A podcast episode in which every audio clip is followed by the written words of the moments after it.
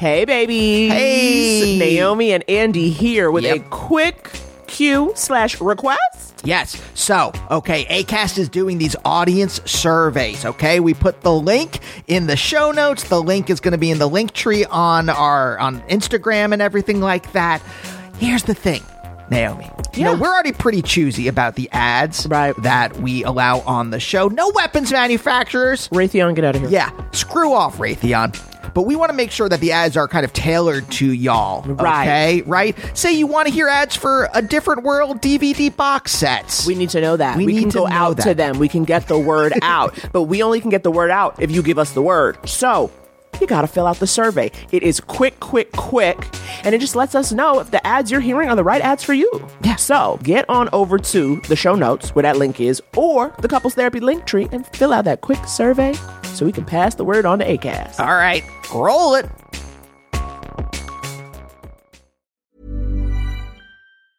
Hey, I'm Ryan Reynolds. Recently, I asked Mint Mobile's legal team if big wireless companies are allowed to raise prices due to inflation. They said yes. And then when I asked if raising prices technically violates those onerous two year contracts, they said, What the f are you talking about, you insane Hollywood ass? F- So to recap, we're cutting the price of Mint Unlimited from $30 a month to just $15 a month. Give it a try at mintmobile.com slash switch. $45 upfront for three months plus taxes and fees. Promo rate for new customers for limited time. Unlimited more than 40 gigabytes per month. Slows. Full terms at mintmobile.com. Mom deserves better than a drugstore card. This Mother's Day, surprise her with a truly special personalized card from Moonpig.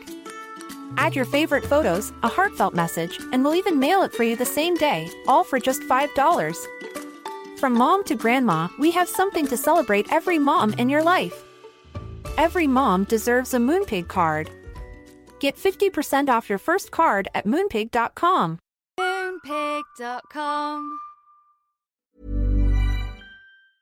Guys, it's time to open your hearts and loosen your butts. You know what? It's time for couples therapy.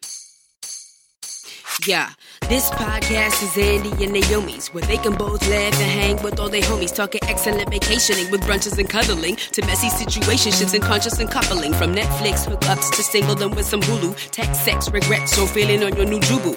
They gon' talk about it, ah, yeah, you are invited, ah, needing therapy, I guarantee, baby, we got it. It's couples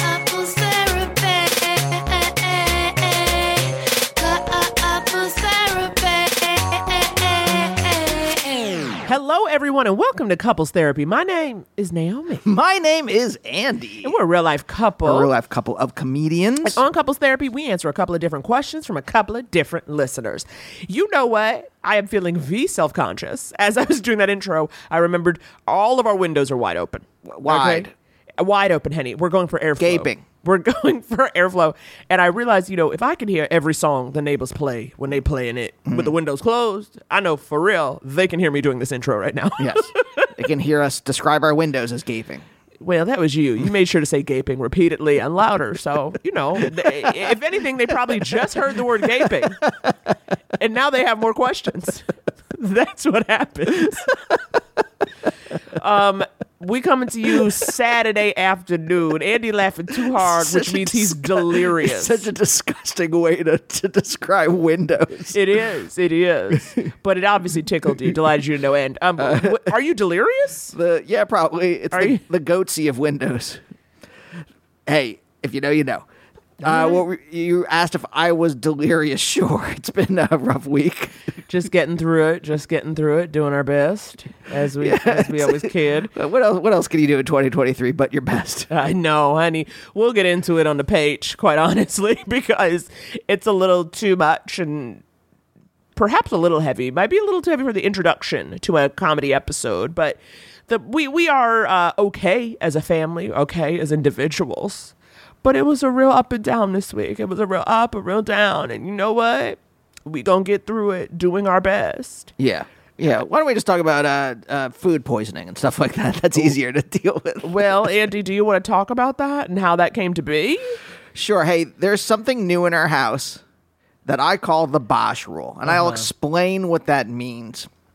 So, you know, Bosch is near and dear to my heart. Yeah. Andy loves the show Bosch on Amazon, in case you were wondering, starring Titus Welliver. yes. Look, obviously, a cab. Obviously, not just not just ACAB, but abolish abolish the police, abolish the carceral system, et cetera, et cetera. However, However, however, however, gotta love Bosch. he loves the show Bosch. He lo- loves loves it. Okay, he needs it when a new Bosch drops. Bosch season drops. I know. Leave Andy alone. At first, I was like for the weekend because the early seasons you like mainlined back Yes. to back, but now you've really been kind of pacing out your Bosch. ACAB, Andy, Ken, something Bosch.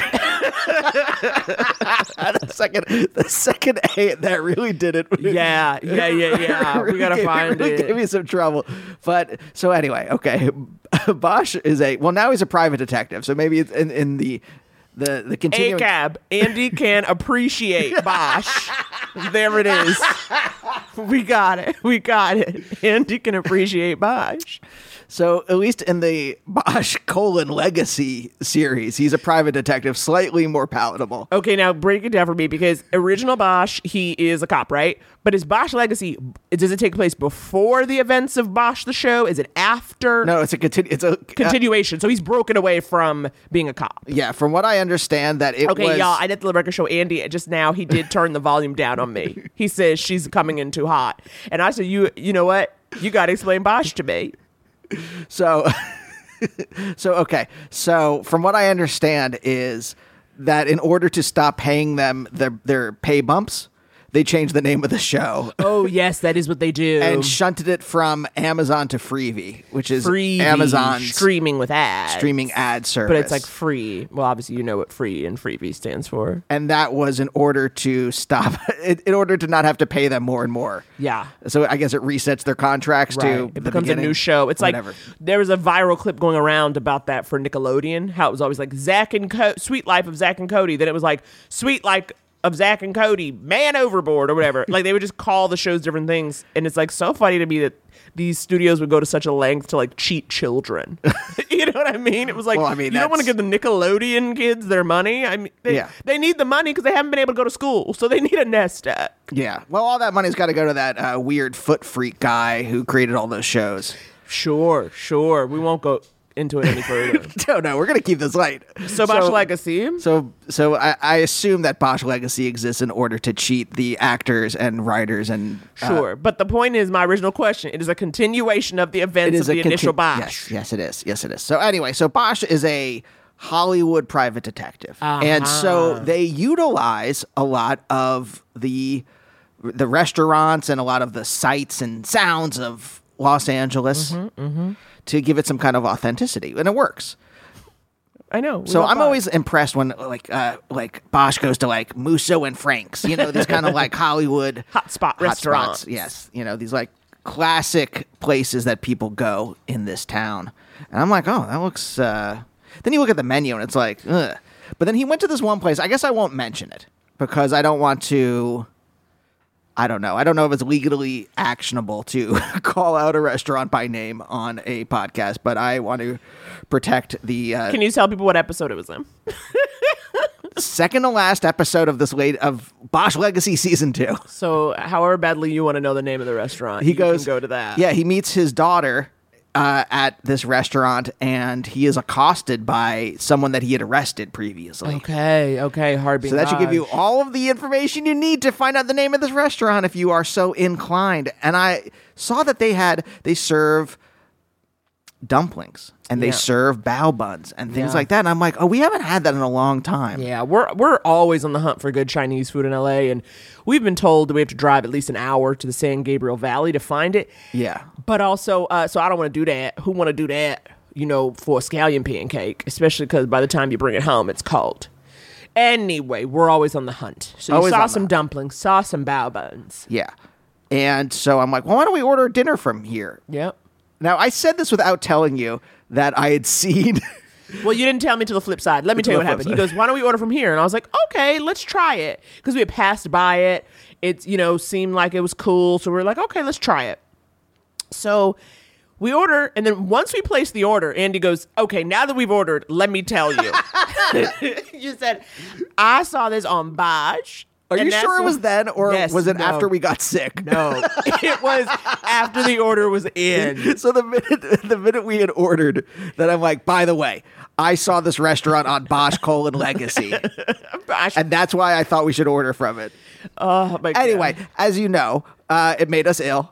It- and now we have a new rule in the house that if Bosch has eaten there on the TV show, we Right. do not order food from there. We do not go there if they have outside Exactly. seating. Because if anything, here's what it is, right? This is a restaurant that's about vibes. This is a restaurant that looks really cool. Obviously, cool enough to be a setting on a TV show, right? So it's well appointed. It has a mood. It's, you know, well decorated.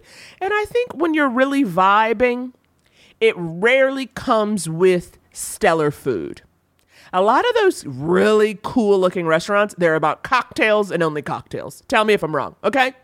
Too many places, and I mean, I say this in New York City too. Like, this is not like, oh, this is not me maligning LA, but I just think in general, when a restaurant is like really cool looking, uh huh, they put a lot of time into looking cool. It's either vibes or cuisine. That's really all all a restaurant is going to serve you, not both. Right. Remember the the Emmy party we went to where I got COVID? Yes, yes. Right? That's supposed to be like this like amazing restaurant. Yeah. And when I had the food there, it was mediocre. It, was, fine. mid. It was like mid. It was not bad, but for all the hoopla, you thought it was going to be next level. You thought it was going to be doing something, and it was like actually, you know what people like? The fact that the lighting fixtures have like feathers on them.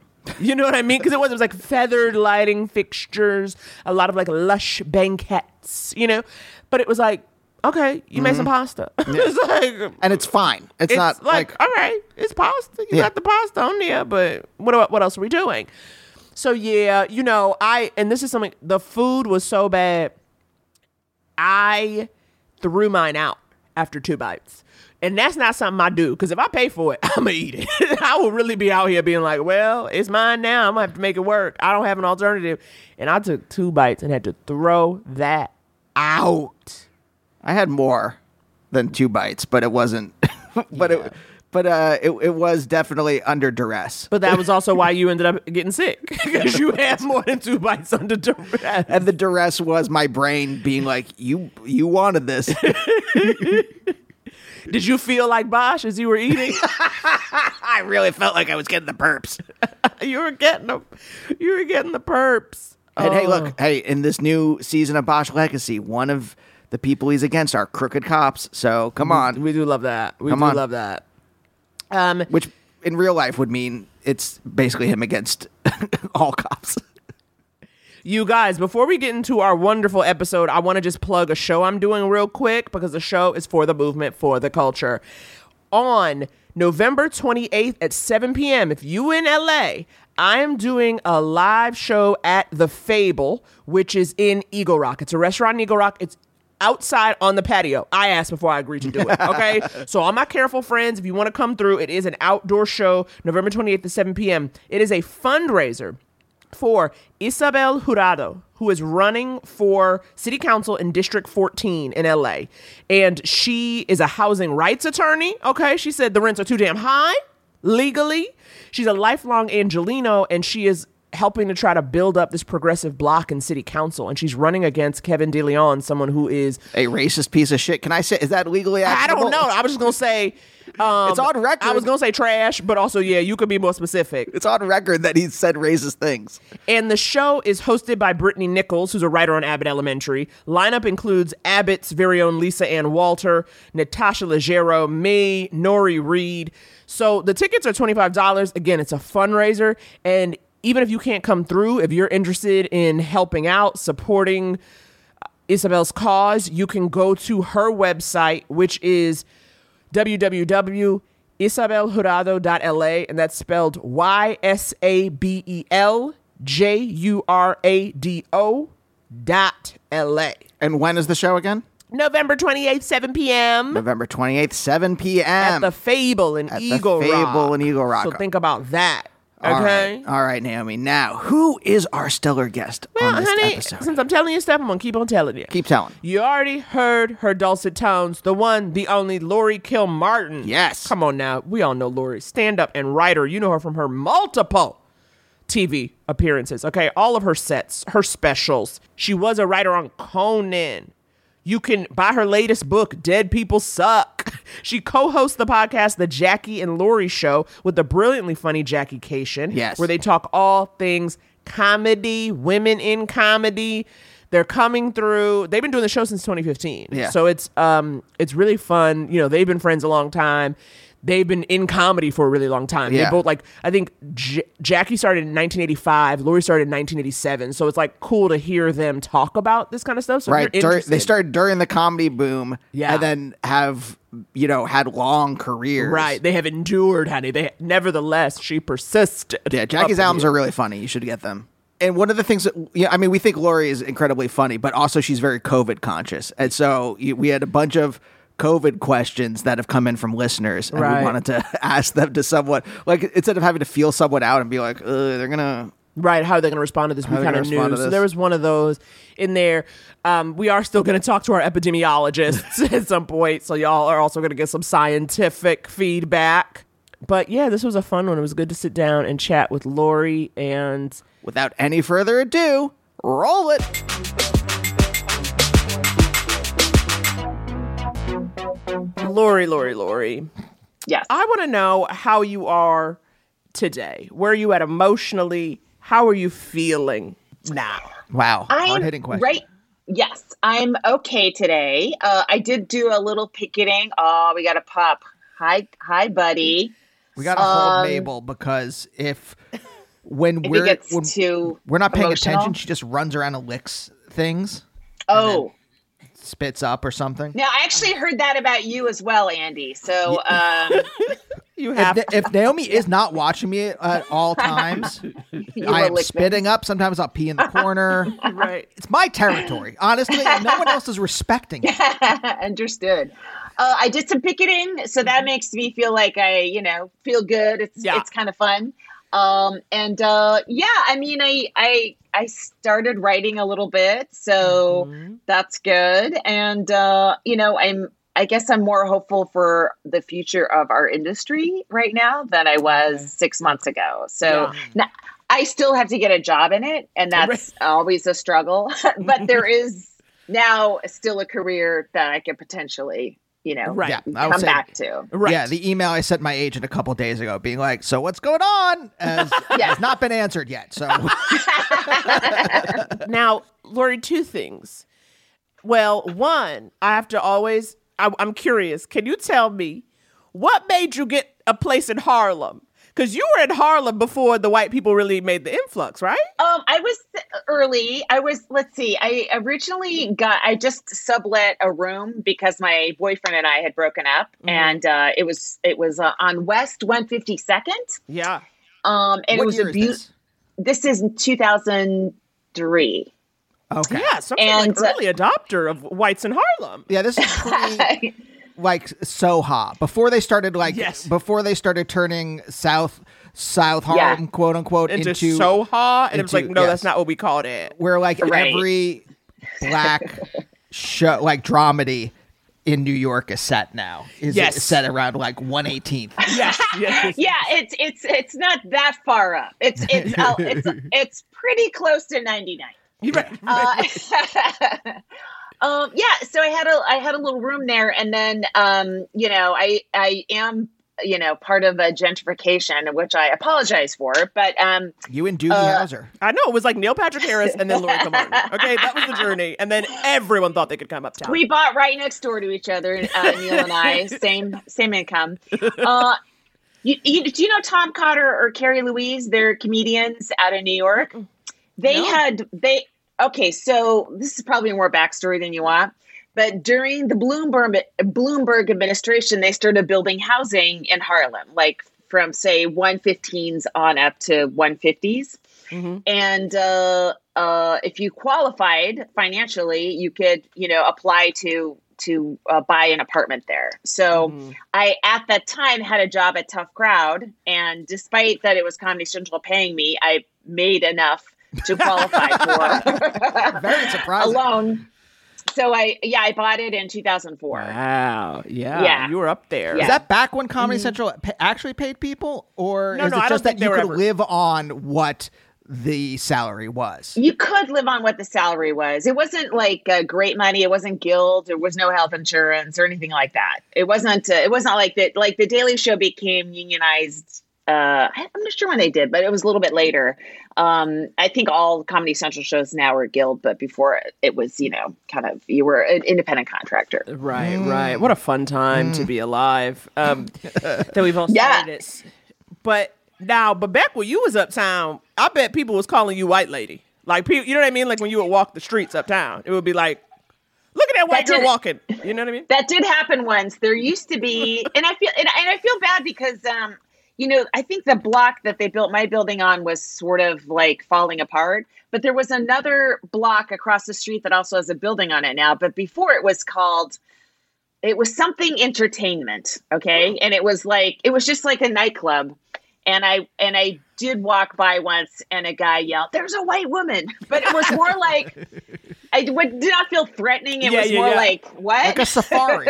Exactly. like you're, Yeah. you're driving through and you're like, oh, a zebra. yeah. exactly. Like, yeah. I tell you what, the most fun day I had was I was working at a, on a website called 23 6 in in Soho and the day you know when Barack Obama won and I had a car and the drive back up uh, 8th Avenue to Harlem was insane. People Yeah. were The screaming, mood was electric. shouting. It was Yes. amazing. It was a forever in my brain memorable you know just drive up through manhattan to 145th it was incredible Oh yeah. my god. By the way, that's how you can tell someone's ethnicity is do they call it eighth? Do they call it seventh? Or is it yes, yes, yes. Frederick oh, Douglass. oh that's right yeah yeah yeah That's the easiest way to Out of like- here. Yeah. I, I call it acp when i'm upper Okay, there it is. There it is. There we go. Yes. Laurie, we've softened you up. What we're really here to do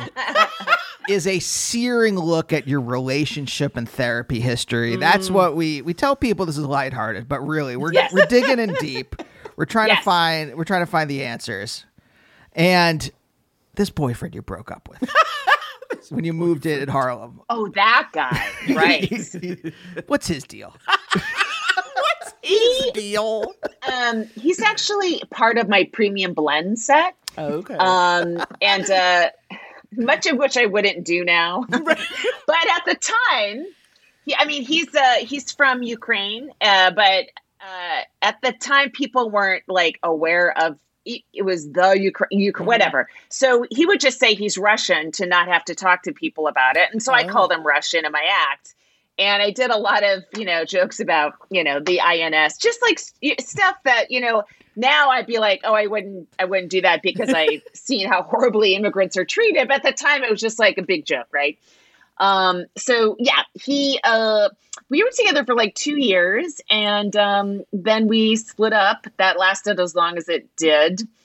And uh, I, we we text every once in a while, but uh, you know we've gone our separate ways. I think he's a um, like a prison guard.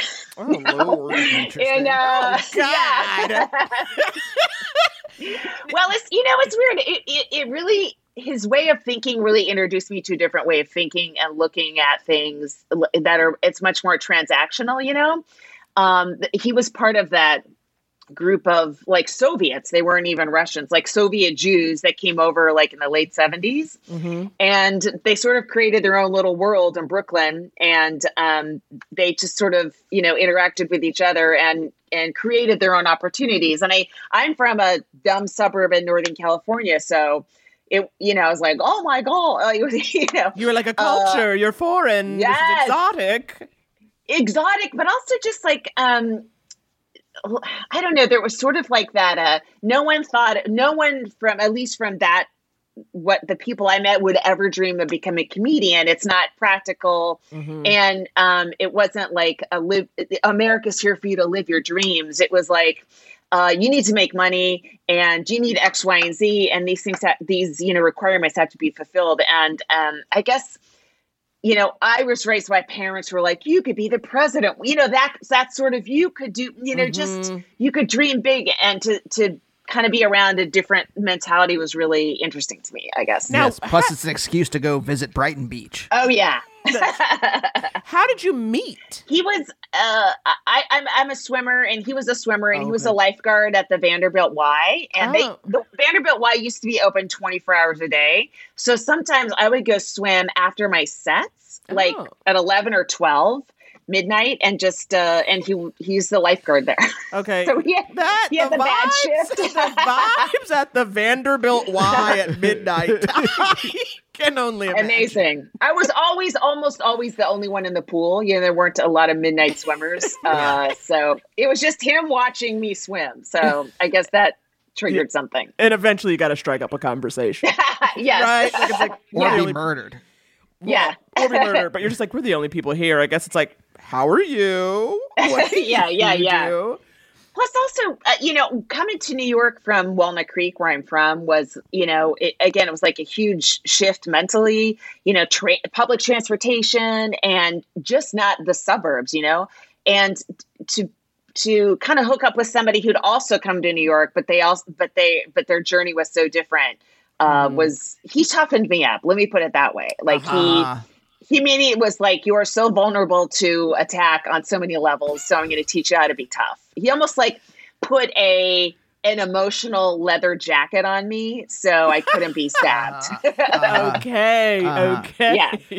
Wait, Laurie, I mean, this brings up a thing that I always thought about you is that how driven you are. You know, I, re- I remember, I forget, but like a, a while ago, I mean, you probably still do this, but like you were flying back to New York constantly to do sets on the weekend because you were on a show of mine at UCB.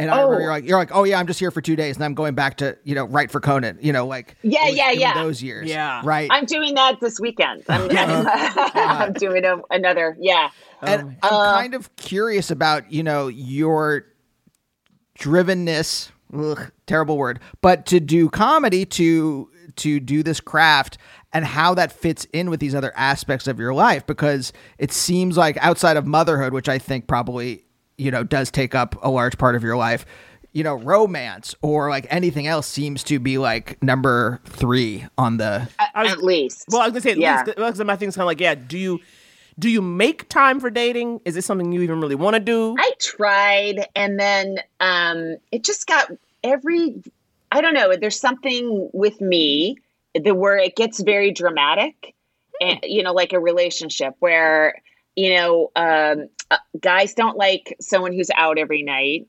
and and I don't really bend on that. you know, I'm like I'm not uh I'm going to be working New Year's Eve if I can and if I'm not I will feel like a failure. So, yeah, Right, right. I'm sure you'll want to be around me either way.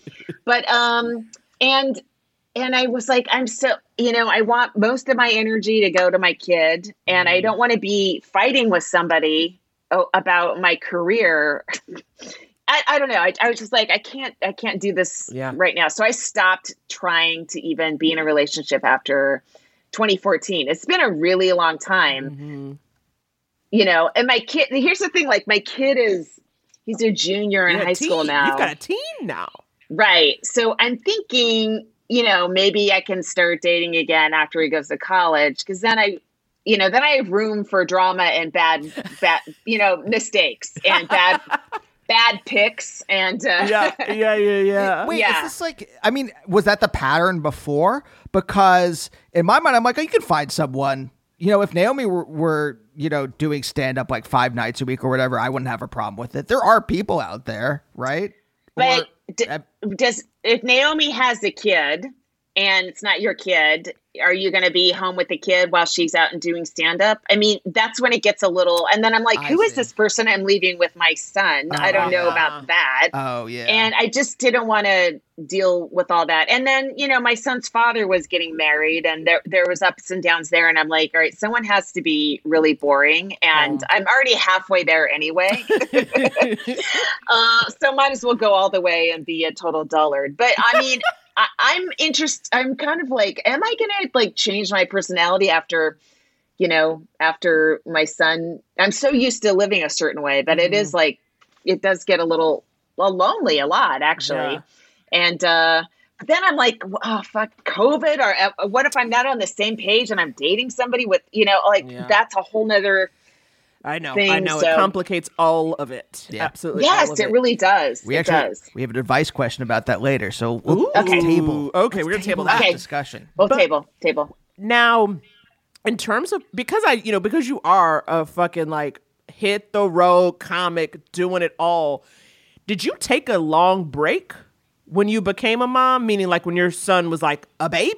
Do you know what I mean? Like, was there any kind of time where you kind of did it? How did you? Just, I'm just curious about the logistics of it. How did you um get it, make it all work? Uh, well, yeah, I, I didn't take a break. Uh, I mean, as soon as I could walk, you know, there's some tearing sometimes or whatever. Uh, I also broke my wrist the day before I gave birth. So I had a lot Wow. going on. It was tough. I was running again. This is really done. This is here's the thing. Like when you get pregnant, and part of you, you know, is like, I'm not going to change anything. I'm going to be the same person. I'm going to work out. So I was running for a train uh, two days before my due date, and I I tripped and I fell, and of course now I have a whole pregnant body pushing on my wrist, and so it broke. And I couldn't get any. Uh, I I couldn't have surgery for like six weeks because I was breastfeeding, and you can't have any, you know, any pain meds in your breast Yeah. milk and stuff like that. So yeah. Uh, Oh my god! So, what did they give you? Like, so quick for the fact that you would even try to run for the train because the center of gravity's all off, right? Like at that late in the pregnancy, especially, right? Yeah, So and like Naomi, I was running for. Uh, I was. It was like an express train. Like I could have waited for the C. It would have added six minutes to my day. But I, I'm like, no, the A, the A. Right, So- right, right, right. You're like, I gotta get from I don't know, I 125th to that. 59. I just don't want to stop. I get that. But oh my Yeah. god! So then they just kind of have to sort of put you in a cat, like not a cast, a brace until they can. Yeah. Until they can. Yeah, yeah. So now you got your one Yeah. hand in this baby, your one arm Yeah. in the baby. Yeah. Uh huh. Yeah. Oh. Thankfully, it was my left hand. I'm a lefty, so it was Okay. okay. But yeah, it was it was a it was a weird start to motherhood. But I I went up on stage. I'm sure within two weeks because Wow. I don't like being off stage because I I'm I'm so afraid I'll love it that Not I'll never it, come you'll love back. the break. yes. Uh-huh. Well, Even last last night, I didn't have a set, and I decided to go swimming at night. I, and I was like, I fucking love swimming at night. It's so much better than the day. I love it. I love looking at the moon while I'm swimming, and I and I'm like, I would if I wasn't a comic, I'd be doing this all the time. And, and I'm like, no, stop, abort, abort. well, okay. Well, two things. One, to me, I hear the beginning of a lifetime movie. A blonde woman swimming at night. I can't believe you would do such a thing, Laurie. I said, don't do it. I said, you're out there. But the second, how did you handle lockdown? Because I definitely had a crisis during COVID lockdown where it was like months of not performing. And, and I did feel the sense of, okay, I may never do stand up again if this is what this, Right. This virus is anyway, right? Let alone the lockdown of it all. That I was like, and then that was that was anxiety inducing. Then I did obviously get up and do stand up again, but I find it very easy to not do it now, right? Because I had that time off thinking, oh well, I'm going to lose it, and then I realized I didn't lose it by taking the time off. Well, now, honey, I'm just resting. now I'm resting. What's the problem? right. I mean, if you don't lose it, then you could take more time off, right?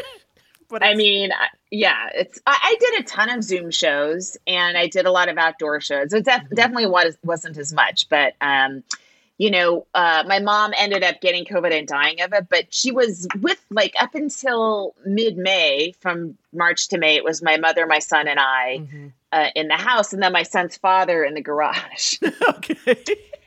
And uh, Y'all didn't see Laurie's face, but it was perfect, and it spoke volumes. So yeah, so we were we were all together for a bit, and uh, my my mom several times, uh, you know, sh- I mean, she treated me like I was fourteen since she moved back in, right? All constantly. So, you know, knock knock knock, open the door with like socks that are cleaned, but I'm in the middle of a show. I'm like, hey, mom, I'm performing, and she's like, I'm just putting these down.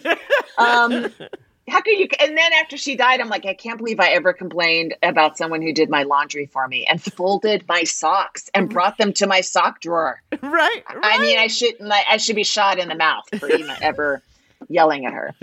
Uh, yeah, so it was it was a lot. It was it was uh, you know, as I'm sure it was for you, it was it was hard. Um, then after my mom went to the hospital, we got a dog, and uh, and that really helped my son. You know, helped carry my son quite a bit. 'cause he he wanted a dog for a really really really long time, and so uh, I don't know how we would have got through the the second part of you know, everything that happened without that dog. Right, right. But what is like if you don't do stand up for a while? Like, what is the internal reckoning? Yeah, that's how does it manifest? On? What's no, no. going- I'm I'm asking, what is the internal reckoning that's going on in you where you're like, I better like, is it something? Is doing stand up something that staves off having to like deal with the void?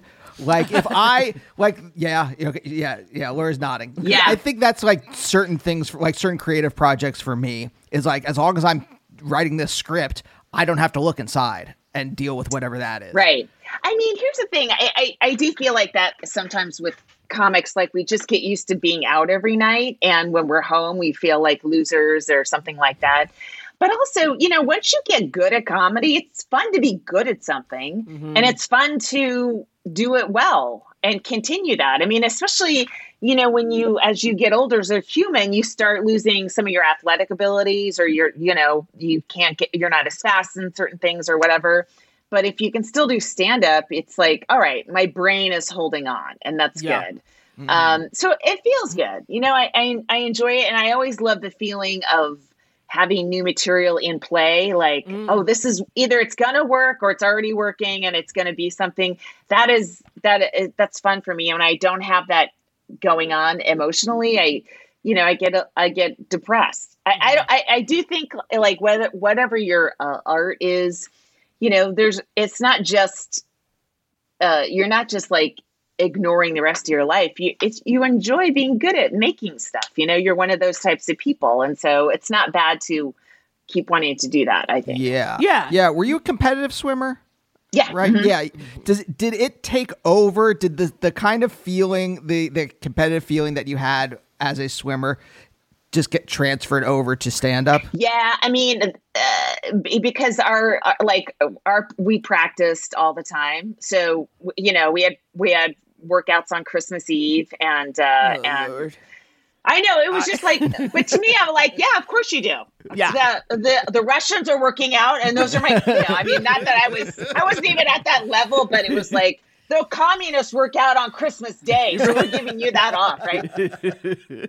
But I mean, that's just how I kind of was like, oh, if you love something, you have to do it six or seven days a week uh, until you're great. Now, Yeah. here's the thing like, you know, with a sport, you have an end date, but with stand up, it's like, so, sometimes I, you know, did you, you, I'm sure you watched the Joan Rivers documentary a long Yeah. time Yeah. ago where she was like looking at her calendar. She didn't have a stuff booked and she was worried about it. And I'm like, "Fu- can I have a day where I don't worry about my calendar? I if know. Joan Rivers can't have that day, she probably died having that worry. I know. Ah, I know. I don't want that. Well, that's my thing too, because I was like, no, honey, if I don't earn a goddamn rest at 75, I didn't do it right. I didn't do it right. Like that, it's interesting because I do.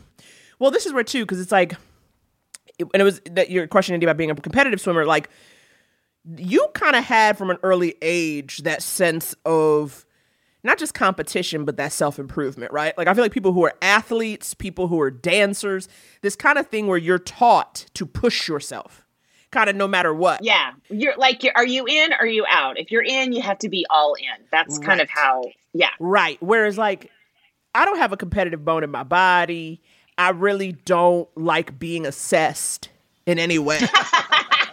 Wait, what? It's like, but I just like doing the thing. You know what I mean? Like I'll do it where I'm like, or it's like I have this. It's in well because I think a lot, a lot of times I'm at odds, like you know, kind of the the things I want for myself versus my ability to kind of go all in. Because Yeah. going all in feels too vulnerable, and y- you will inevitably be met with a setback. Because that's just life. That if I want it too bad, I'm not going to be able to take the setback. Mm. You know, so then I'm like, Yeah. I don't want it too much. Especially, I think also too in a, in a business where, unfortunately, too, you are constantly waiting to be chosen. Oh, I hate it. That's the I difference. hate it. Like, right? Like, Yes. before like, okay, I'm going to do this Yeah. thing and I'm doing it, and there's the value in doing it. And maybe at best, college, uh, high school, college, yes, maybe you might not be picked for a team per se. But you can consider, Right. continue to do the thing. Whereas, like, when it comes to actually making a living out of this creative stuff, someone has to pick you to give their money to. yeah, they have to believe in you. Right. Yeah. And I'm like, And by the way, the industry makes terrible choices all the time. Right. There's people, I'm swear to God, I, I just um I want to go back in time and because like managers were hovering around San Francisco when I started, and these people they signed these people, and I'm like, and where are they now? They're not in the business. You didn't sign me, and I'm still fucking here. right, exactly. Hustling nonstop. But I mean, they uh, they you know, if you start saying that to people, they'll be like, "What?" but I think it. I think it. Yeah, I see might. these managers I've Yeah. known since I was 20, and I go, Yeah. "Yeah." Half your clientele are uh, real estate agents now, and I'm still in the business. You can't pick me. You cost that. us both money. That's like high fidelity, but instead of going back to ex girlfriends, you go back to uh, representatives that could have been. Oh my god, that's a great idea! Wow, what a what a what a fun little podcast that would be, right? Just uh, I'm sitting down with the head of CAA to say, why not me? yeah, geez. So wait, pre pre I don't know if I'm wh- where I want to draw the line. Uh, Maybe pre having a child. Did was this same kind of spirit? I don't necessarily mean competitive, but just like all in ishness in your relationships as well, or was it only in swimming stand up slash stand? Yeah, it was all. It was never with her. I I never trusted a guy enough to put the relationship first. I'm like, why? Why would I do that? You're gonna. It's gonna fall apart, and then I'm gonna have a half-assed comedy career to fall back on. No, thank you. So Uh-huh. yeah, I mean, I understand why I can't have a relationship. haven't been able to sustain one. Um, but yeah, I uh. I, I, I never wanted to put my eggs in that basket. So I was smart. like, if I so put it in my basket, at least if I drop it, it's my own fault or whatever, you know. But Yeah. if someone were to, yeah, Yeah, I mean, was there sorry, was there a relationship where that taught you this, or like it, it seemed like that there's a guardedness there where you're like, no, I'm going to protect this, I'm going to protect me and my career first. I think it was a, I think it's been a guardedness my whole life, and I, I'm sure it has a lot to do with like teenage stuff where my dad uh, worked overseas for like five years. so he was just gone. And then my swim coach, who stepped in as a father figure, turned out to be a pedophile. So there's a lot of stuff. Yeah, he's Oh. in prison. Oh, He's in prison. Christ. Yeah, yeah, yeah. So there's a lot going on in those five years that when I came out of it, I was like, uh, I guess I was just decided to draw a very tight circle around myself and not let anyone in. And Now the I did when I had a son. That's who got in. you know? Yes, I know. For you to have a son, you know what I mean? I Lord, know, everything's- I oh my. God, how did you grapple? How did you grapple with it? You saw that sonogram and you said, "Oh Lord."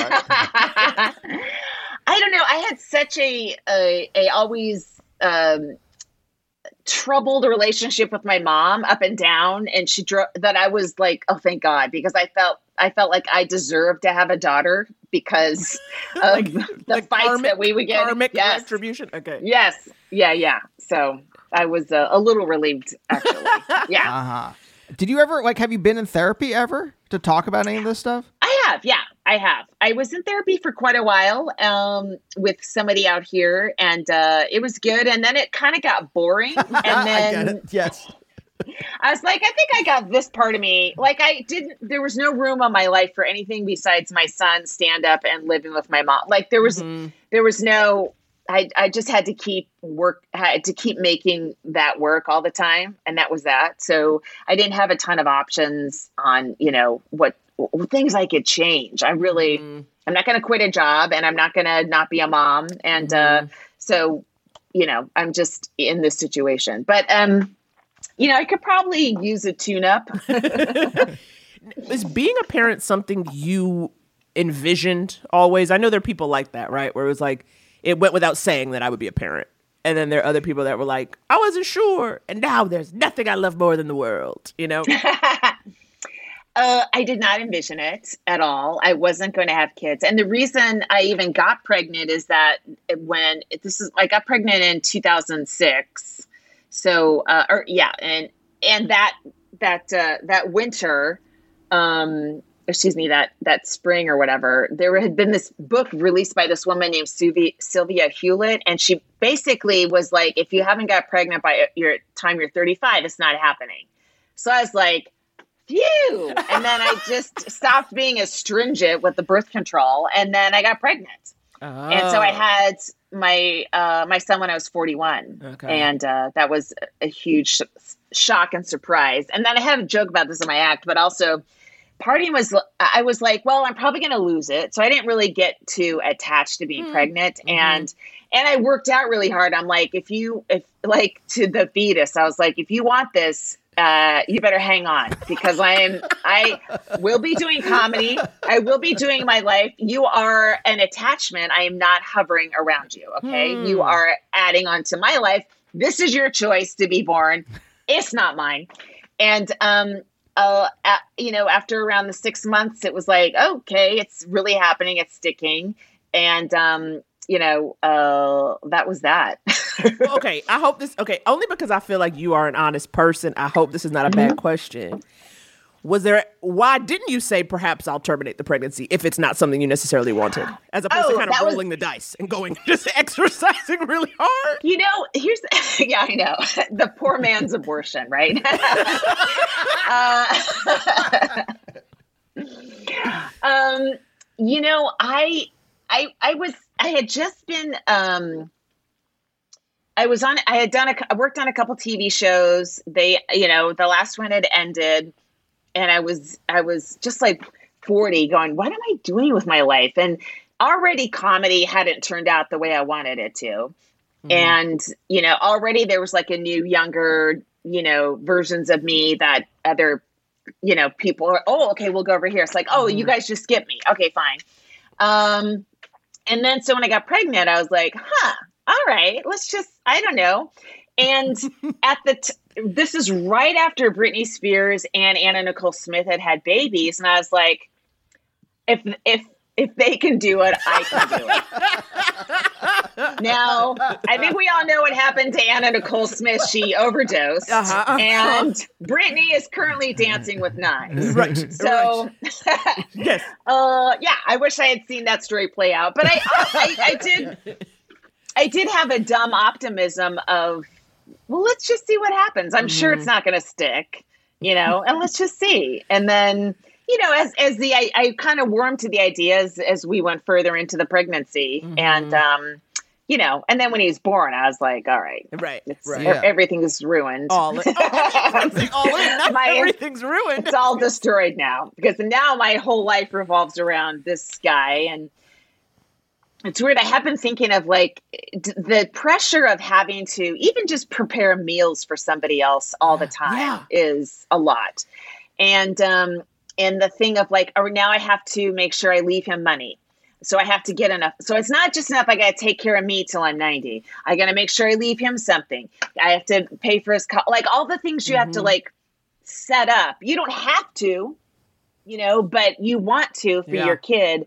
I want, I, I don't want it to be hella hard for you. I don't want you to mm-hmm. be homeless ever. You know, Yeah, I want you to yeah. have a base, a baseline and the smarts to keep it, you know? Mm-hmm. Yeah. Yeah. there's there's that that just never goes away and Yeah. it's it's such a i can't imagine my brain from 17 years ago is there's no way i thought like this i never thought of the future whatsoever i was Yeah. just like i'm gonna be a famous comedian one day and i just that kind of delusion and then then uh, an infant is just con- you're just being pummeled with reality every minute of the day Yeah. you know? And Yeah. it was really it definitely changed my way of thinking quite a bit. Now kind of a pivot but just again just you know i'm so curious because um you know i'm childless will stay childless. I do have friends with kids but i don't know. It's like i don't know. It's not as interesting for some reason. I'm very interested for instance specifically about teen like what's it like having a teenage boy in the year of our lord 2023 like what's going like a teen boy is like teenagers period like scare me right? And of, of course and everyone says like in the age of social media and kids have all these different things we didn't have. But it's like what's the thing do you work what's the thing that you kind of work on instilling in your kid the most? It's it's tough. Like he's not he's he's not super into instagram and stuff like that. Okay. He uh i i uh, my feeling was i was kind of hands off in a way like the only thing I made him do for a while was swim. Bec- I mean, what, first of all, I thought he could be a good swimmer, but also he had a little bit of scoliosis, and so the swimming, it even out the back muscles, and it it fixed it. Oh, really? So that was yeah, that was the only thing where I'm like, you have to do this. Um, and, and it did make him hate swimming, but he has a straight, his spine is straight, so I feel like, all right. Um, but uh, yeah, I, I I kind of didn't have ex. It's I think because I had a son too. I think if I had a daughter, I would have been more like, uh, all right, we're going to redo my childhood, and you're going to live it right. Yep. Yep. But yep. with the boy, a boy, I was like, "Who? What are boys? I you tell me." That was my. You tell me who you are because I don't know whatsoever. I don't have brothers or anything, and um, so uh, you know, he he gravitated to art very early on, and so that's always been an obsession. He's very obsessed with art, and he he has a webtoon, and so he's very disciplined with that kind of stuff. Mm.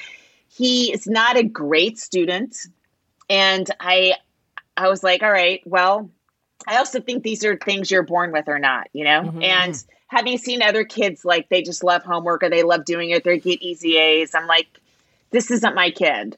And so I can either, you know, come home from Conan every night and just sit there with his homework that I may not even understand.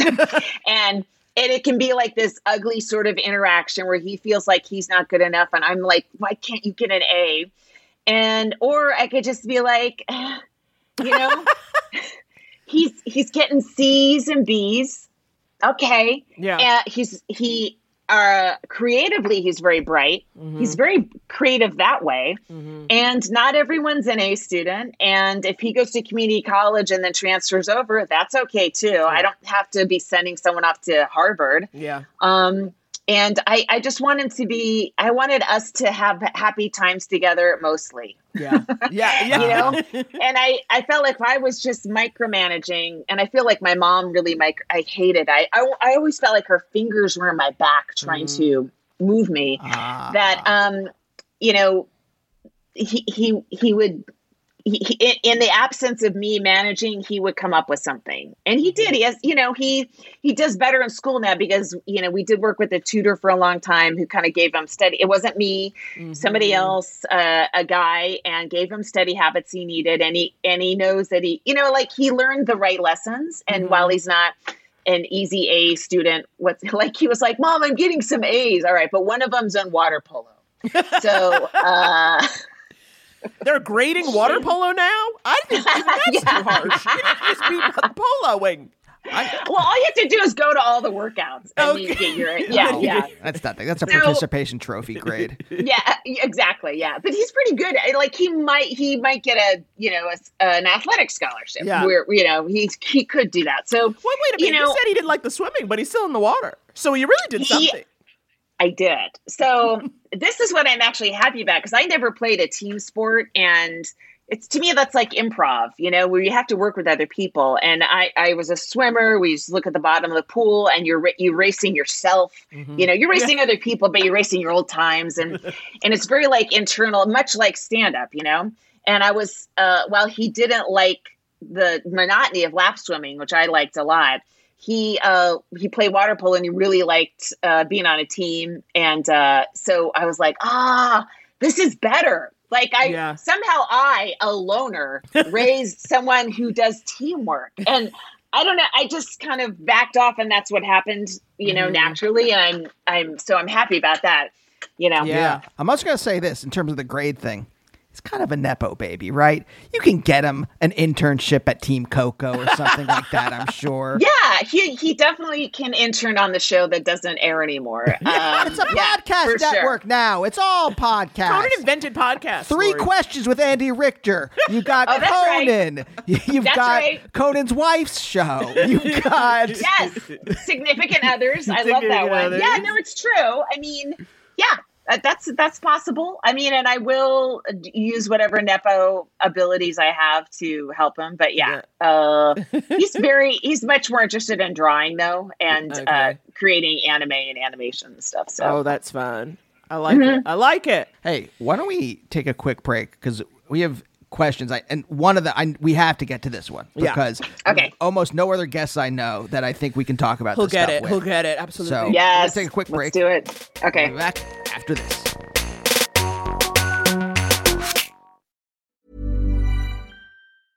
A lot can happen in the next three years. Like a chatbot may be your new best friend. But what won't change? Needing health insurance. United Healthcare Tri Term Medical Plans are available for these changing times. Underwritten by Golden Rule Insurance Company, they offer budget friendly, flexible coverage for people who are in between jobs or missed open enrollment. The plans last nearly three years in some states, with access to a nationwide network of doctors and hospitals. So, for whatever tomorrow brings, United Healthcare Tri Term Medical Plans may be for you. Learn more at uhone.com. Hey, it's Ryan Reynolds, and I'm here with Keith, co star of my upcoming film, If, only in theaters, May 17th. Do you want to tell people the big news? All right, I'll do it. Sign up now and you'll get unlimited for $15 a month in six months of Paramount Plus Essential Plan on us. Mintmobile.com slash switch. Upfront payment of $45 equivalent to $15 per month. Unlimited over 40 gigabytes per month. Face lower speeds. Videos at 480p. Active Mint customers by 531.24 get six months of Paramount Plus Essential Plan. Auto renews after six months. Offer ends May 31st, 2024. Separate Paramount Plus registration required. Terms and conditions apply if rated PG. Since 2013, Bombas has donated over 100 million socks, underwear, and t shirts to those facing homelessness. If we counted those on air, this ad would last over 1,157 days. But if we counted the time it takes to make a donation possible, it would take just a few clicks. Because every time you make a purchase, Bombas donates an item to someone who needs it. Go to bombas.com slash ACAST and use code ACAST for 20% off your first purchase. That's bombas.com slash ACAST, code ACAST. And we're back with Laurie Kilmartin. that was quick. um, Laurie. Oh, well, this is your spiel. I almost took over your spiel. I don't care, Naomi. Uh, we're Well, Laurie, we- egalitarian couple. We get questions from Instagram, Twitter. We get cu- emails at couplestherapypod at gmail.com. We also get voicemails, Henny. Ooh. People call in, and I prefer a voicemail because you can really hear where someone's at emotionally. You know what I mean? You can Oh, yeah. hear the weariness. You can hear the breakdown. Yeah. And if you want to call in, that number is 323 524 7839. Three minute limit. Three minute limit. Three minute limit. Three minute limit. Write out some notes. you, you know people want to keep going. oh, you they know do. It. They There's, do. but sometimes what will, will happen is we get uh, a second or a third iteration as they figure it out. Oh, no. Yeah, exactly. No, that's great. I love it because then we go right to the third one, and then it's, we go, okay, you've tightened it up. Yeah. You know what I mean? You've tightened it up. You've got your log line. This we can work Sure. with. In fact, that's Naomi. Naomi has a, a s- She famously has made style guides for other people's advice podcasts. Never one for ours, but she does suggest log line up up at top. I at say top. log line, pronouns log line. Let us know how Oh. to refer to you as well as what the issue is. That way, if you do get wordy and get cut off, we at least know what we're doing. Oh, Sure. So this this Sure. question, ninety seconds. Love it. Okay, gorgeous. I love it, Gorgeous. Laurie. And and you. This is the thing. So it's about dating during COVID, and. Uh, most of our guests, we have no idea what they actually believe. We know you and I are on the same page. Yeah, you're on the same page vis-a-vis COVID. Have answered so many of my random DMs. I literally look look at you, and like literally, you have to understand. Like Andy and I amongst ourselves, where he will say to me repeatedly, he goes, "Look at Laurie, look at Laurie." he goes, he goes, she's out there, she's doing shows, she's not gotten COVID. Like she's like, he's like, it can be done, it can be done. Don't let your fear rule you. So you have to understand that, like, It's you, Dave Anthony, and Gareth that are. I'm Yeah. like, look, look. All none of them are sick. and they're out Did there. you? There's a screenshot of Beyonce's new movie where she's near a HEPA filter. Did you see Uh, that? yes, I did. Backstage. Yeah. and I saw with yeah, the mask yeah. on, and it's like, Yes. I just wish these people talked openly about this stuff. I, I wish these people would have said, even just to say, would love for you to mask so I can finish the tour. Even if you don't require it, just discuss and normalize the fact that this is a risk that we are taking in the world. Right, Imagine right, right. if somebody at her level has said, you know, Paul Simon will never write a song again. He has uh, lost his hearing Right. from long COVID. Yeah. and ah, anyway, but I know. it's something that you know, and but it's funny because it, obviously, and of course, we talk about it a lot in the podcast. If you're a listener, you know where we stand, but not a lot of guests. We can't be Well, sure. we don't people- know. We don't. I'm saying you can't be sure where people stand, And I don't wanna, certainly like- based on what I see on socials. You're Right, they're out there wilding. You know what I'm saying? So I know. This is something. Anyway, okay, go for it, Andy. Here we go. Hey, Andy and Naomi and guest. Um, my name is Grace, and I um, I'm still being really COVID conscious for a number of reasons. I live alone. I own my own house, and I have to do my own work on it. I've been single for the past couple of years, and honestly, the single part is getting really hard. Like weekends are so boring, and evenings are so boring. I have a lot of projects. I have a lot of interests. I have my own podcast. I read books. I, I have projects. I do things, but like, how do you date being COVID conscious? I'm in upstate New York. I'm on the Amtrak line. I would love to be able to go to the city regularly. There are so many cool events. There's, it's not how do I date? I know where to find people. It's like, how am I ever going to find anybody again while I'm being COVID safe and now flu safe and RSV safe and all of this? Like, uh, just what do I do? I go on dating apps and people are like, yeah, I've been to concerts lately. And yeah, everybody has different risk factors, blah, blah, blah, blah. But like, I just want to find someone who is not an idiot and who is being relatively COVID safe and masking in public and has been boosted and I don't know, is also maybe cute and funny is not too much to ask for. And yeah, what do you think? Bye. Ooh, This is real. Tall order. This is real, and I know other friends who have also talked about this same thing. You know, just personally. Laurie, what what are your thoughts? And you were talking about this obviously in the beginning when you're like, yeah, Have you have you tried dating at all, or have you gone on a single date in the last three years? Nope. Nope. Shakes her Nope. head emphatically. nope. Uh, I, I don't know. Like, um, are I wish there's there should be an app for people that are careful. You know, Yeah. that are avo- actively avoiding COVID and know how bad it could be if they get it. You know. Yeah, well, there is. I saw something. Um, Erin Whitehead, who's a very funny comedian and artist, she posted something, but it was specific to Portland, Oregon, and they were trying to do this very thing, which is somebody starting a site just for people. And I think it would be have it would have to be something like that. It would have to be localized. Yeah. Um, and it would. But starting this and being like, you could submit your account and kind of say what your level of cautiousness is, and then you know, kind of mix and match with people. There also I have found because one of my really COVID conscious friends in New York, and this is something for you saying on Amtrak, there are events that are specifically for COVID conscious people where it's like there's like an art night where you come into a space that's got, you know, the filters, masking is required. And especially because you're saying, caller, you know, you do projects and you're creative. I'll see. I, I wish I could open the Instagram right now and find it, but I'll post it somewhere or DM me. And people can come with their art projects, whatever they're working on in various media. They can use the space because they have like sort of like big machinery that maybe you wouldn't have access to.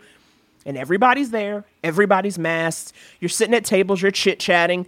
And especially now in 2023, there, when you say, okay, should they be smart and funny too?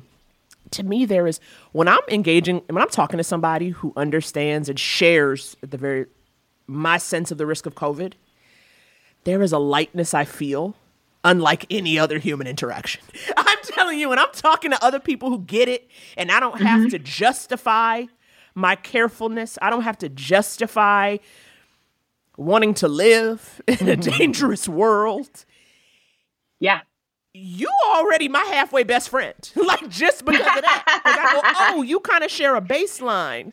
Yes. Mm-hmm. That tends to mean other things too. It tends to mean there's a sense of community care, which I think then is also indicative of a certain progressiveness, which is also indicative of a certain empathy, which is also there are things that kind of you know you start with. That's a great way to put it. Yeah. When you show mm-hmm. COVID caution and COVID care that is usually just such a good baseline. And so there are more events. You do have to look them up, but there are ways you can at the very least go and find some people, and then maybe you hanging out, and then you go outside and you take your mask off and you make sure they cute. And then you can like go on a date. You know what I mean? Well, I've always thought. Yeah. I mean, this is the thing uh, that uh, does not make sense for most people. But uh, if we, uh, in my mind, I'm like, well, when we win an Emmy for. Uh, and I assume everything's going to be the same, so I'm going to want to wear a mask to the ceremony. I'll get a cutout of my face made that I'll hold up as I give my speech. Ter- terrifying, terrifying. So you could always carry around a cutout of your face that you That's hold true. up. So people know you- that you're yeah. cute, and then they know if they want to date you. Yeah. Laura, Yeah. have you thought about, you know, you said you're like, oh, well, maybe now that my son's older, I can start dating. Have you e- given it any thought about like what, how you might actually go about this in a world where breathing in the same air as someone else inside uh, can give you a lifelong chronic illness or kill you? Yeah, well, when you put it that way, I'm happy to be single. Uh, no, I've just been just been trotting it around in my head a little bit, but I haven't really thought about how that's going to work. You know, I mean, even when my son's father come over, I, I want him to take a COVID test, and that's seen as like you know being um like I'm I you know stigmatizing Yeah.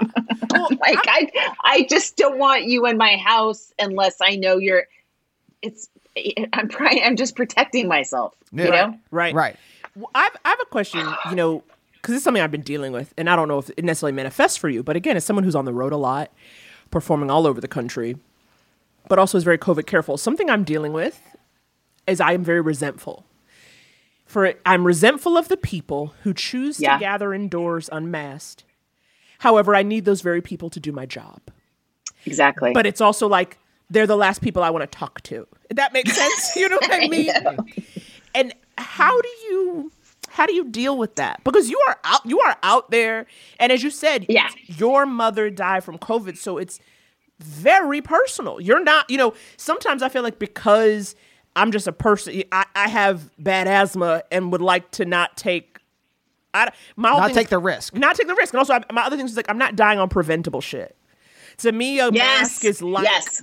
um, I'm trying to work. It's not really a bit. No one wants to hear about COVID from me, but it's like a mask is like a seatbelt. It's a piece of cloth I put Exactly. across my body to make it a little bit easier to move through the world. Yeah. Yeah. Yeah. Yeah. Yeah, but I want to just drive my uh, Dodge Durango at 80 miles an hour down Hollywood Boulevard. Exactly. but h- how do you do it? How do you, you know, because you are taking the precaution. Yeah, I mean, I'm taking as many as I can. Obviously, when I perform, I'm not masked. Right. So that's so I what I do is I have a HEPA filter right in front of me. It's blowing clean air right like it'll blow my hair back. It'll like I so have it's it going giving right diva. at me. It's giving diva when you're on stage. Exactly. Yeah. yeah, after two like and two hour long shows, my throat hurts. And I'm like, do I have COVID or was I just you know, breathing? Right. Yeah, right. But um, I feel like a lot, a lot of my friends, comedy friends, people we're friends with, they have mentally checked out, and I understand that. And they also don't know. Like, you have to be seeking out information on long COVID to find anything out about it. Yeah. Uh, Joe Biden isn't telling us about it. The Attorney General isn't is doing anything. Like you have to go, you have to search the hashtag and find people describing their lives to have to go to reinforce in your head.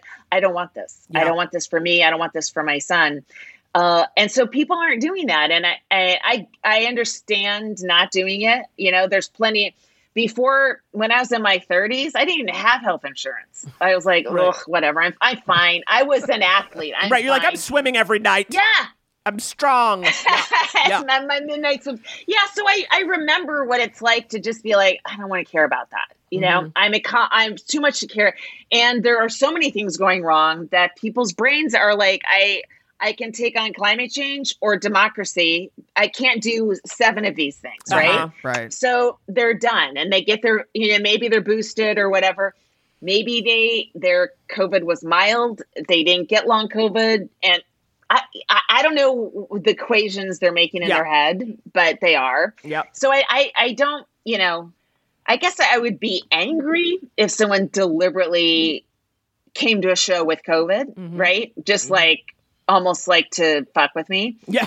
that that would make me angry but everyone else i'm just like i you know you either don't know and that's to me not your fault. To me that's the our government it's governments across the world that are not that are just like it's too hard. You know we're uh, we're gonna get yelled at.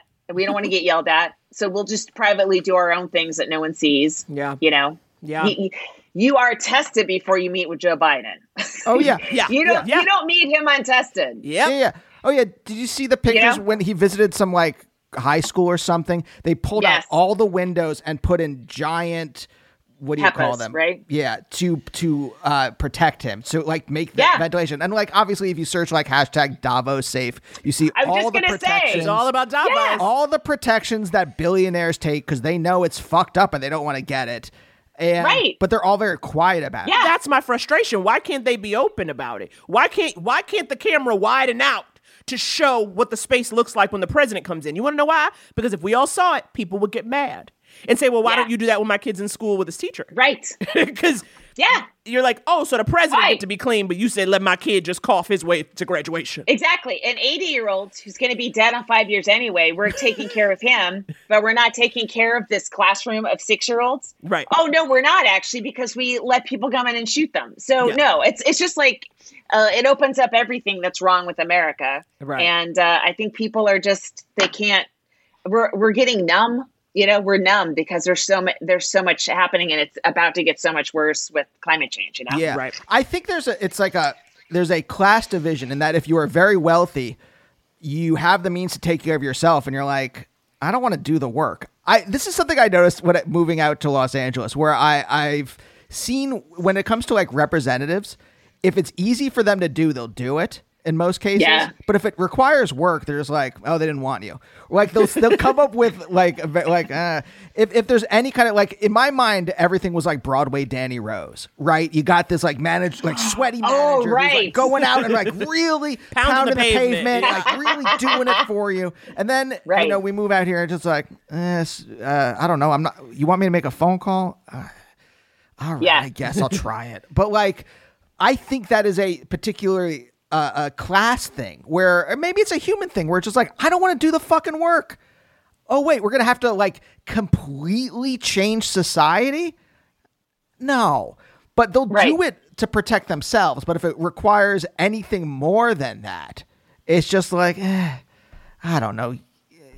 No, it's it's unbelievable. My my my son, luckily, you know, before COVID, they had hospital grade filter. It's a public school, you know, but they had MERV uh, filters, right? So it, people still got COVID at the school, but it wasn't crazy. So that's, but it's like, all right, let's just.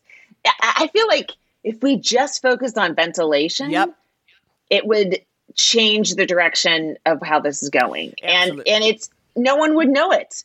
You just Exactly. I mean, you whoever's paying for it would know it, but it should be the federal government paying for it, and we're going to upgrade all of this stuff. Yep. You can have a tax rebate or whatever, whatever. Yeah. But that would change so much. Well, and that's my. I'm like, well, how do we do that, right? In a world where people are so upset by a mask, you could Yeah. clean the air and be raw faced all you want. So then, why don't we do that? Like, I had a They won't friend. note it. I, Yeah. a, I had a friend who was posting about. She's like, it's so frustrating that we're being held hostage by germs when we could have clean air. And that's the thing. I'm like, okay, if you're ma- if you're mad about masks, are you mad about a HEPA filter? Are you mad about the air being clean? Because I think we've taken for granted that our air is clean yeah. because we're in the first world, and so we just assume it was all fine. But I'm like, Right, why don't you just like act like I saw something? It was like I said I was I'm about to move to Tokyo because they have a comedy club, English speaking comics. That's like they have changed the ventilation, like they built the club with proper ventilation because the people who own the club care about that. And Yeah. it's now become this issue where you can only hope that you're in places where people care. Or like when I think about Right. writing jobs, I'm like, I guess I'm just gonna have to hope whoever I work for like lost someone to COVID and is upset or is suffering from long COVID and trying not to get it. Like that's the best you can hope for is somebody who's been personally affected. That's what I, that's the next thing I'm worried about now that we're back. The strike. It's like, all right, so if I go to a a, a meeting, you know, I'm not. Am I going to bring my HEPA filter and plug it in and uh, and wear a mask while I'm? ta- are they going to think I'm insane, or do you know? Do I just I, I'll just put a ton of nasal spray in my nose, do my mouthwash, and just fucking pray, and they don't think I'm crazy. Then I get hired.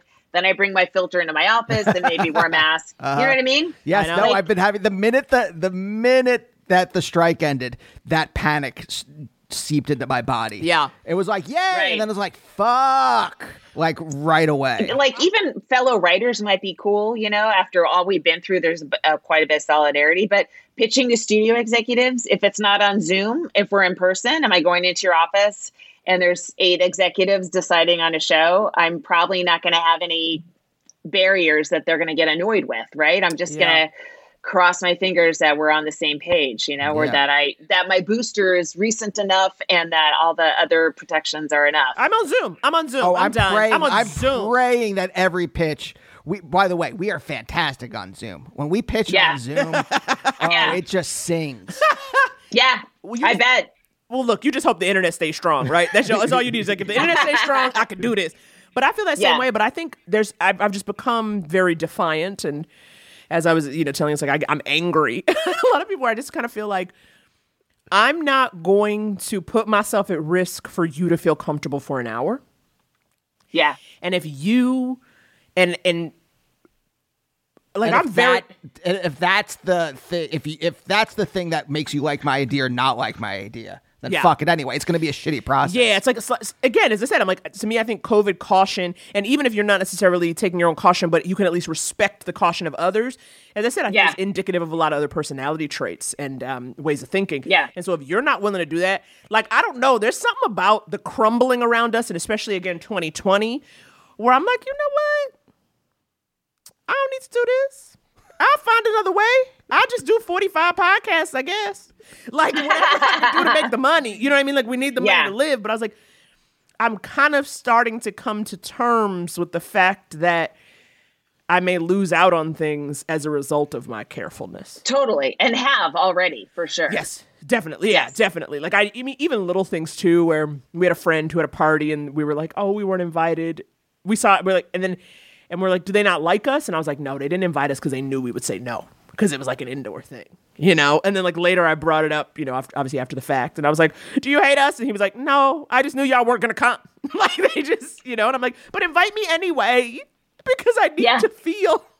Yes, Yeah, friends, yeah, if yeah. you're listening. Missed. exactly. I need to feel missed. I need to feel wanted. Um, Yeah. either Yeah. way, but. We fill in the void inside with those invitations.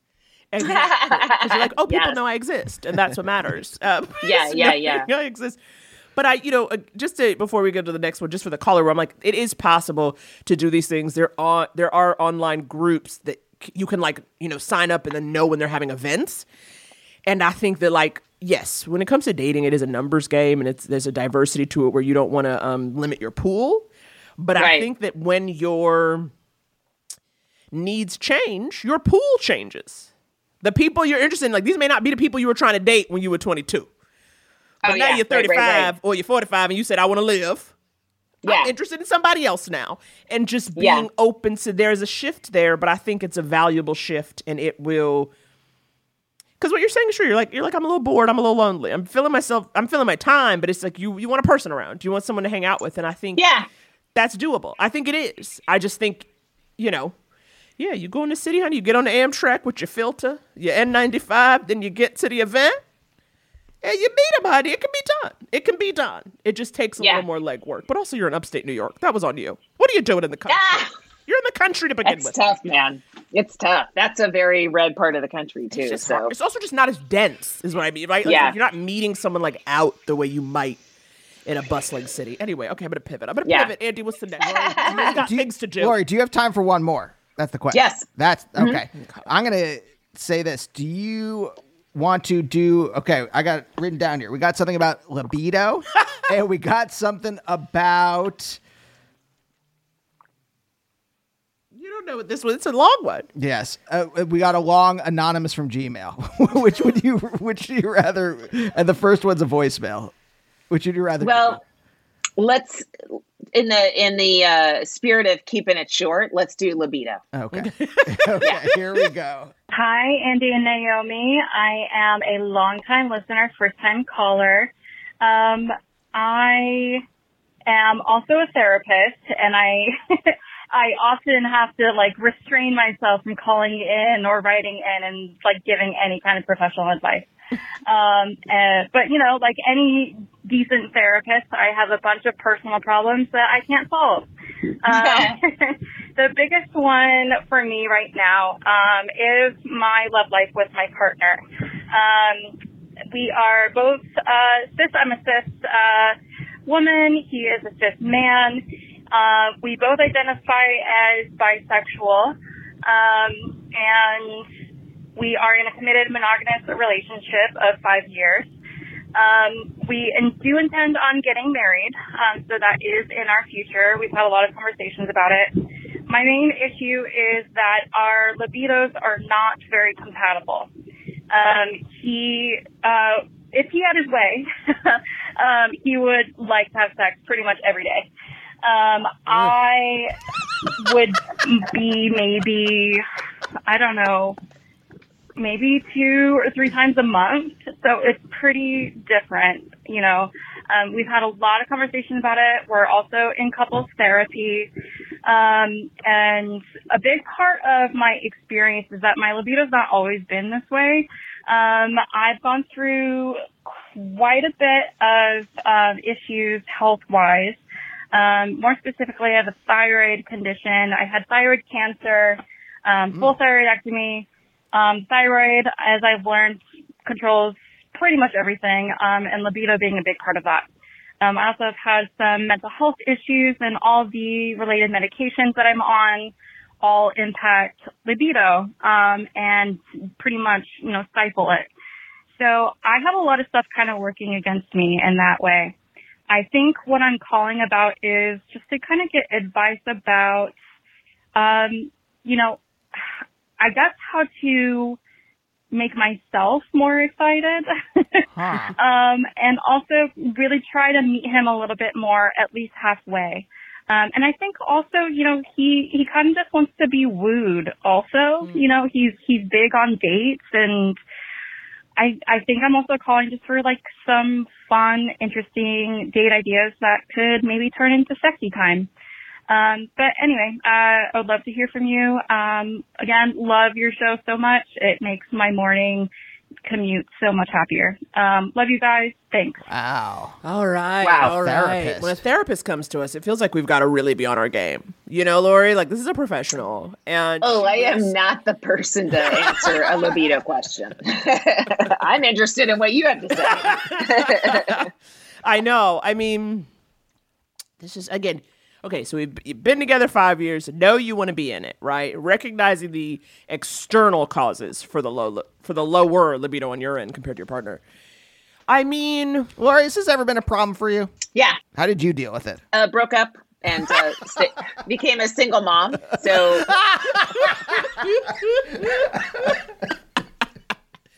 sorry. uh-huh, that's one. That's one Uh, option. That's one option. Maybe that's not the. could could we damage her husband's thyroid uh, so that bring instead of making her go to his level, bring him down to hers? yeah. Or get her a new thyroid. Is that possible? Yeah. Can you just get a new thyroid yeah, on the black market. Is that how it works? no, I think it is how it works. no. I. I mean, I don't know. I think We're getting there soon, by the way. Soon we will be able to like get organs from prisoners because that's that's the direction our society is heading in. So Yeah, I don't know. Ch- China is leading the way, and uh, it's yeah, yeah. well, Look, it's their century. Okay, the American century is over. It's now the Chinese century. so- Absolutely. Well, I think a big, I think a thing with dates and stuff is about what you're saying, like a date or an activity to get to perhaps a sexy time, should you want one. Especially because you're saying, you know, you're because you're telling us you're a therapist, which means you're also like dealing with, a, like you have, you're you're constantly helping other people and dealing with their stuff and turning off your brain. And I'm also assuming you're tired when you come home after a day of doing that. And then also with thyroid issues, I'm assuming you, it also, I mean, it's affecting your energy level across the board.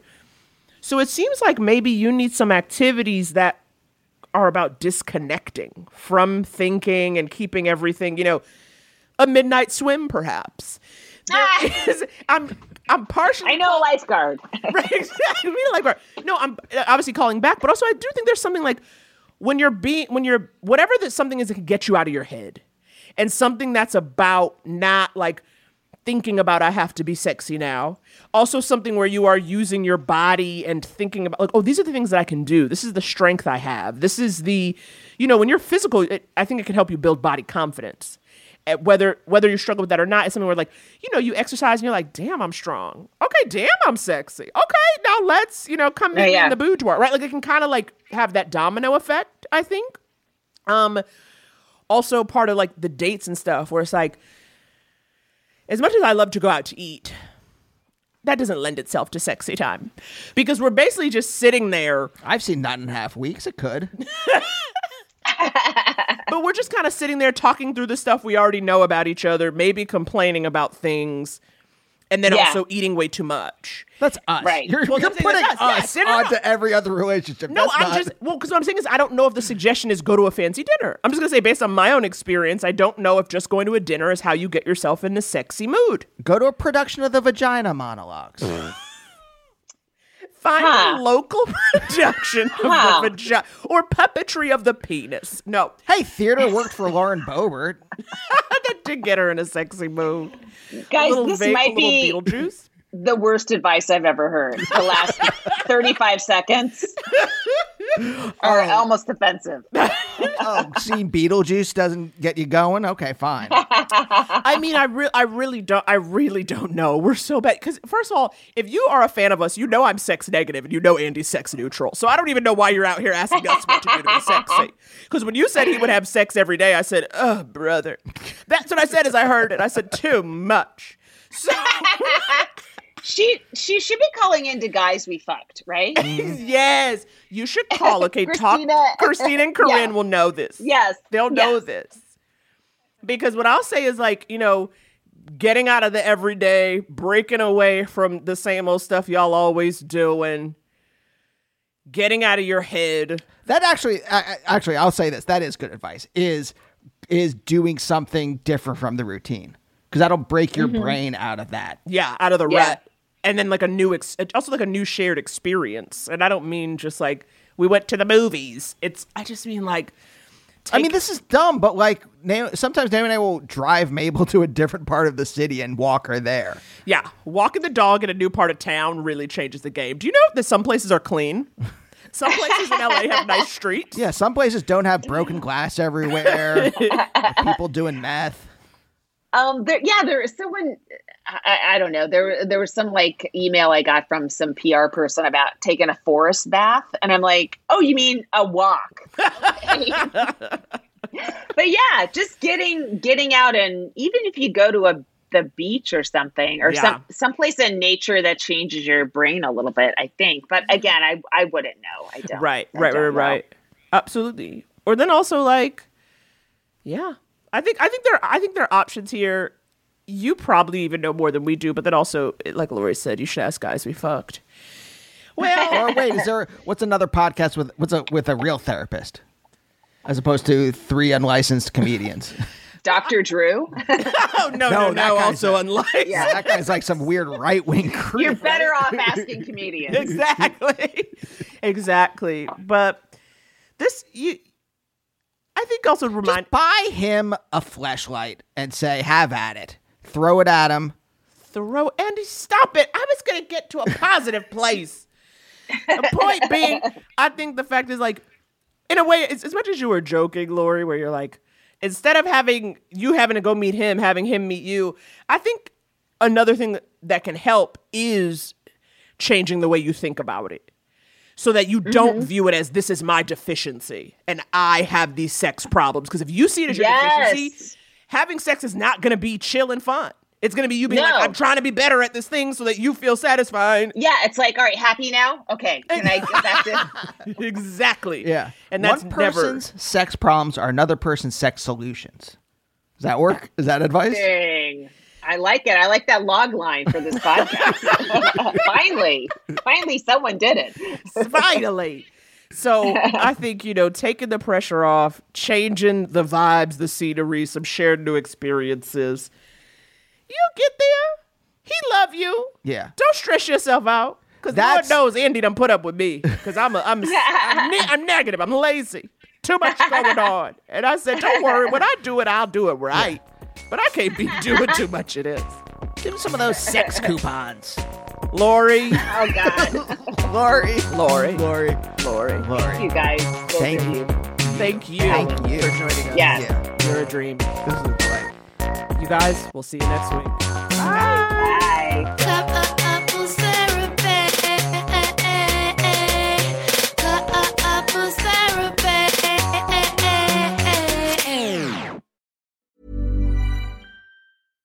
Mom deserves better than a drugstore card. This Mother's Day, surprise her with a truly special personalized card from Moonpig. Add your favorite photos, a heartfelt message, and we'll even mail it for you the same day, all for just $5. From mom to grandma, we have something to celebrate every mom in your life. Every mom deserves a Moonpig card. Get 50% off your first card at moonpig.com. Moonpig.com. Hey, it's Paige DeSorbo from Giggly Squad. High quality fashion without the price tag? Say hello to Quince. I'm snagging high end essentials like cozy cashmere sweaters, sleek leather jackets, fine jewelry, and so much more. With Quince being 50 to 80% less than similar brands. And they partner with factories that prioritize safe, ethical, and responsible manufacturing. I love that. Luxury quality within reach. Go to quince.com slash style to get free shipping and 365 day returns on your next order. Quince.com slash style.